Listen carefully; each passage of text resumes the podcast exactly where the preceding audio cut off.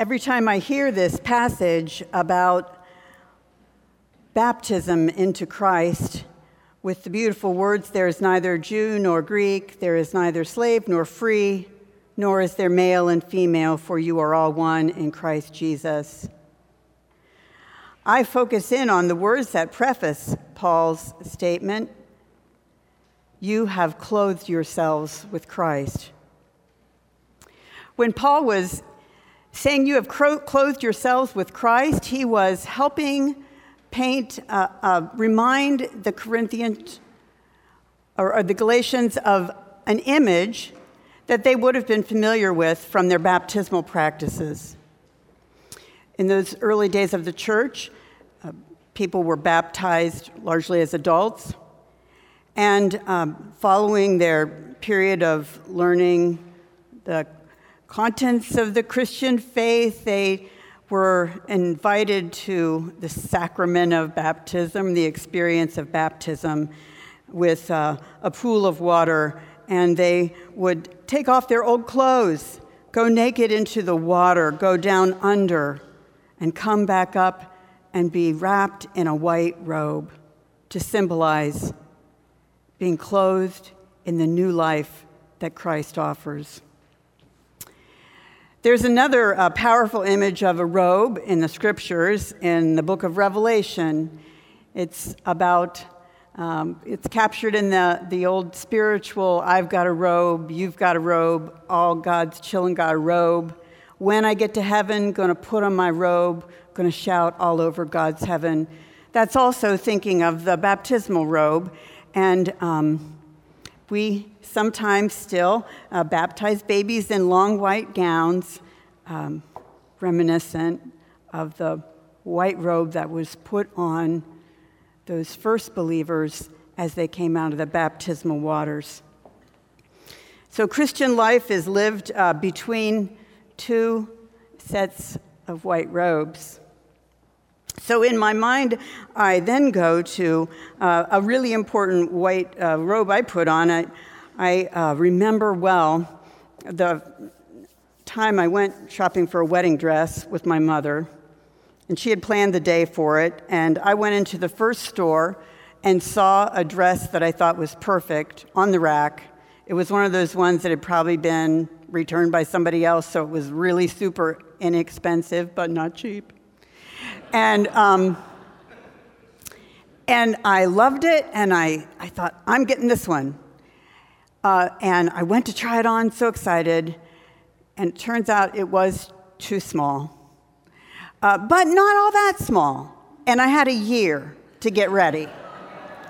So, uh, with that inspiration motivating me of that robe that kind of fit but was still really not, uh, not wearable, I joined a, a, a place where I started swimming and started working on uh, changing my diet so that I could get into that uh, dress.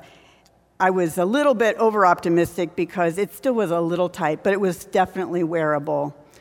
Um, and I always think about that when I hear this phrase of Paul's, you have put on Christ. Because in a lot of ways, I feel like when we are garbed in a baptismal robe, we are putting on Christ, but it doesn't always fit us really well. And for the rest of our lives, we are trying to grow into a well fitted garment. Uh, and, and it suggests to me that what is uh, being alluded to by Paul is this, is this gracious process that, that Christ invites us into, uh, not only of being saved, but of being formed in Christ's Spirit. One of the uh, most powerful things about the wonderful uh, memorial service yesterday for Norma Ginther uh, was that there were speakers, including some of her foster children uh, Norma and Jeff had almost 50 foster children that they uh, helped raise.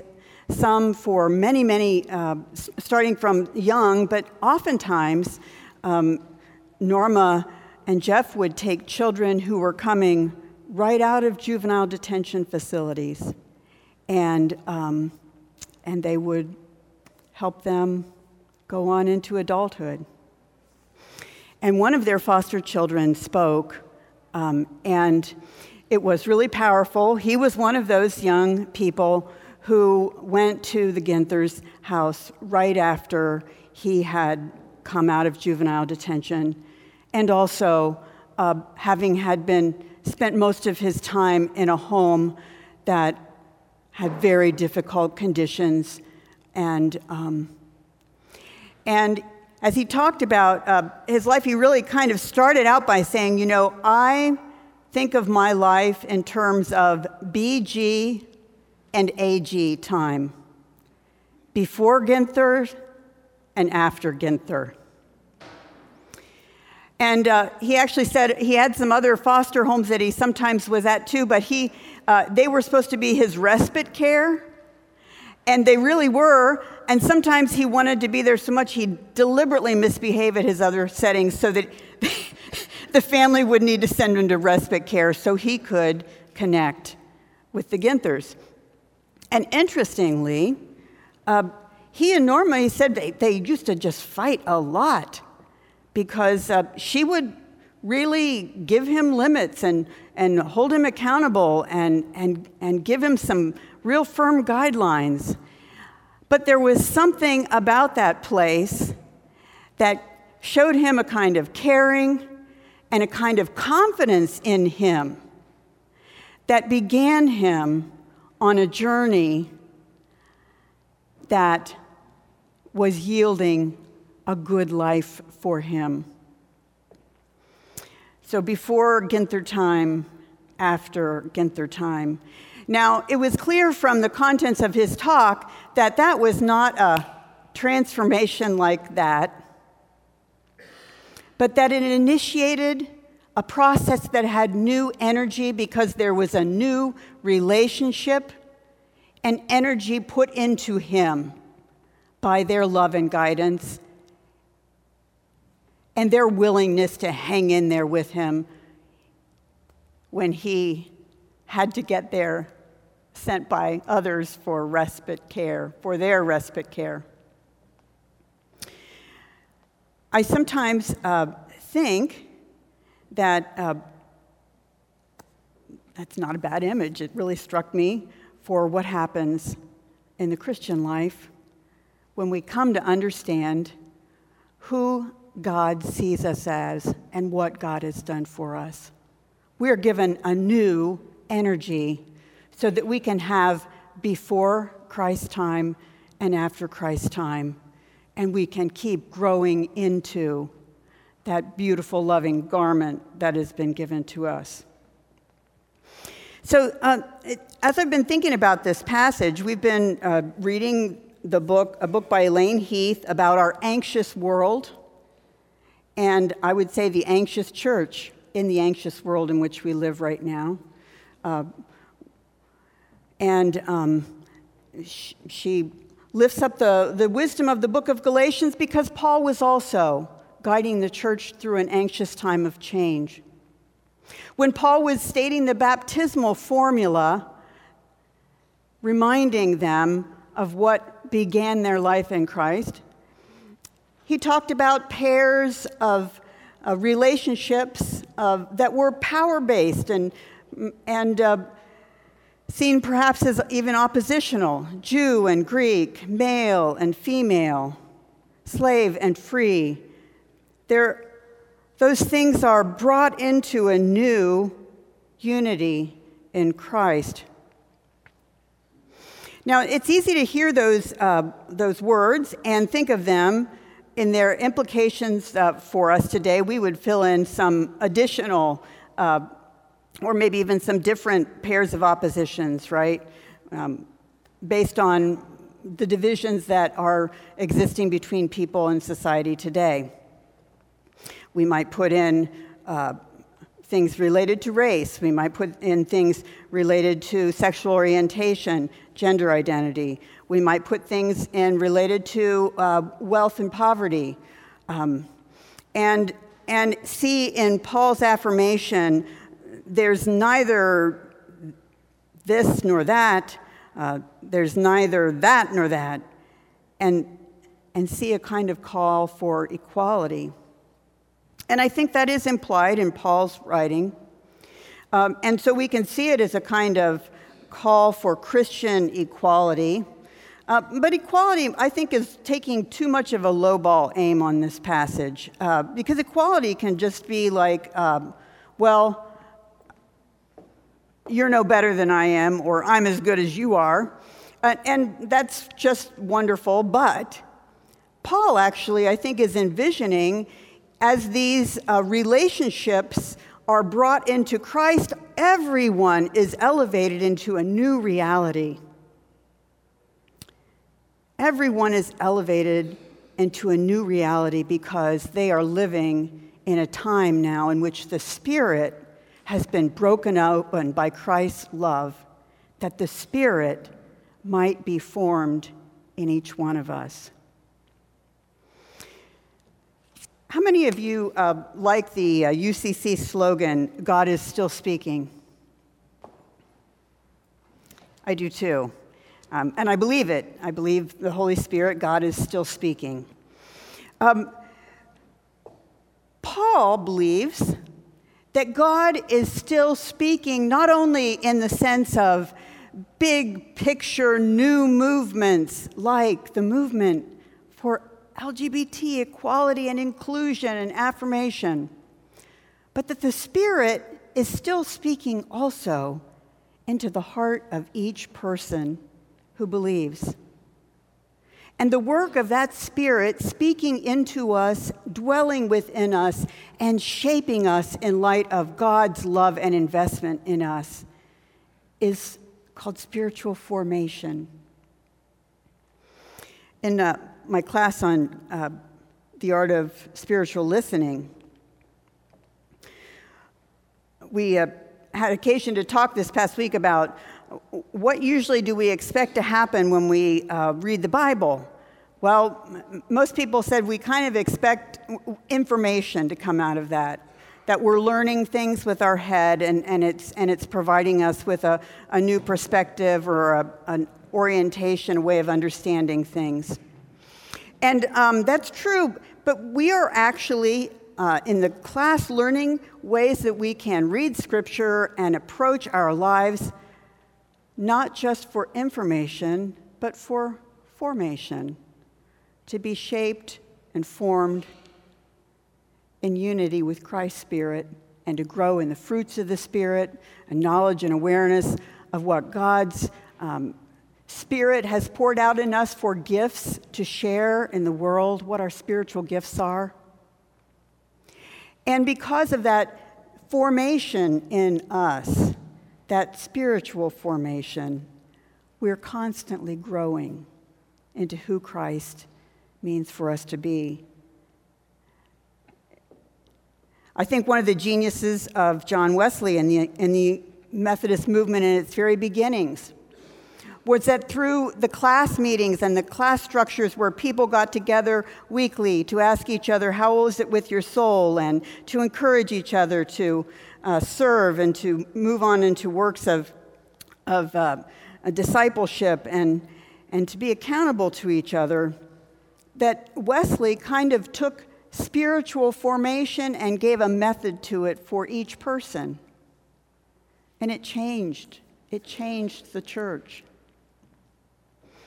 Now, we've been studying the uh, Elaine Heath book because obviously we have a lot of turmoil going on in our denomination right now.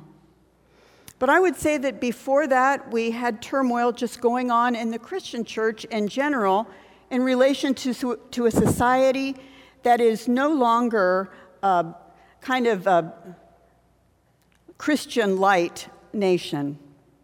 There's no longer a uniformity of a kind of assumed Christian culture and different messages coming from lots of different uh, sectors in society of school and, and uh, maybe even of government, of civic uh, institutions. And the church now is really got on much thinner ground to stand and help to promulgate its message. And so it's probably time for Christian formation to become much more intentional and much more seriously engaged. Because it is exactly Christian formation that reforms the church and brings us to reformation. So, what are some ways that we can uh, open ourselves up to learning how to listen to God, to being formed in God's Spirit and the fruits of the Spirit and the gifts of the Spirit and in our discipleship? Well, you know what some of the traditional things uh, have been, right? Uh, prayer, uh, meditation, uh, scripture study, Christian conferencing, um, conversation, fasting, worship, taking communion, uh, works of mercy, uh, reaching out to people who are marginalized, acts of compassion, works of service. But I think for a new day and in our time and place, there are probably things that we need to do differently, maybe more spiritual formation practices to ad- adopt or embrace. Think for a minute, if you will. What have you been doing in your life or thinking, or what happened at some point in which you grew? in your maturity in faith, in which you grew in your heart, which you grew in your courage to speak up or stand up or to do something that felt a little uncomfortable. What were you doing when that happened? Well, for me, as I was thinking about those things, I, I found some things I would add to the list of of spiritually formative practices. Uh, for me, uh, I suppose it's maybe a little like fasting, but for me, thinking about um, my uh, the way I eat and um, its impact on the world, on on uh, the production cycle, and how responsible it is uh, in terms of care for the earth. That's almost like fasting for me. That's a spiritual practice. It helps me feel closer to God. Uh, one of the things that I have really felt has helped me grow spiritually has been interfaith dialogue, talking with Christians of different kinds, and of Jews, of Muslims, of Buddhists, and learning about their paths to God. It has not taken me away from Christ, it has made me see how amazingly gracious and creative God's Spirit is. One of the ways that I have uh, grown as a person is by deeply engaging with people who live and face poverty because their journey is so different from mine, and I have to stretch my thinking and my heart in order to be in relationship. The early mystics used to go out into the wilderness to grow spiritually. They'd find a cave to live in and eat the dew off the cactus and things. For today, I actually find that for uh, me, confined in our office or house that's temperature controlled and climate controlled and very far removed from all natural processes, being out in nature and learning to observe, pay attention to the birds, the trees, how things grow, tending and caring for creation in lots of different ways and learning about the science of bees and all their parts of creation, I find myself growing in wonder for God's creative power. Maybe recovery groups are part of God's creative way of forming us spiritually today. Perhaps we need to broaden our list of things that help us grow but grow we can by God's gracious Spirit. Let us not forget that the turmoil in which our church and our world rest right now is not God's final answer. God's final answer is to dwell within us and within our world. And by God's grace, it may be so. Amen.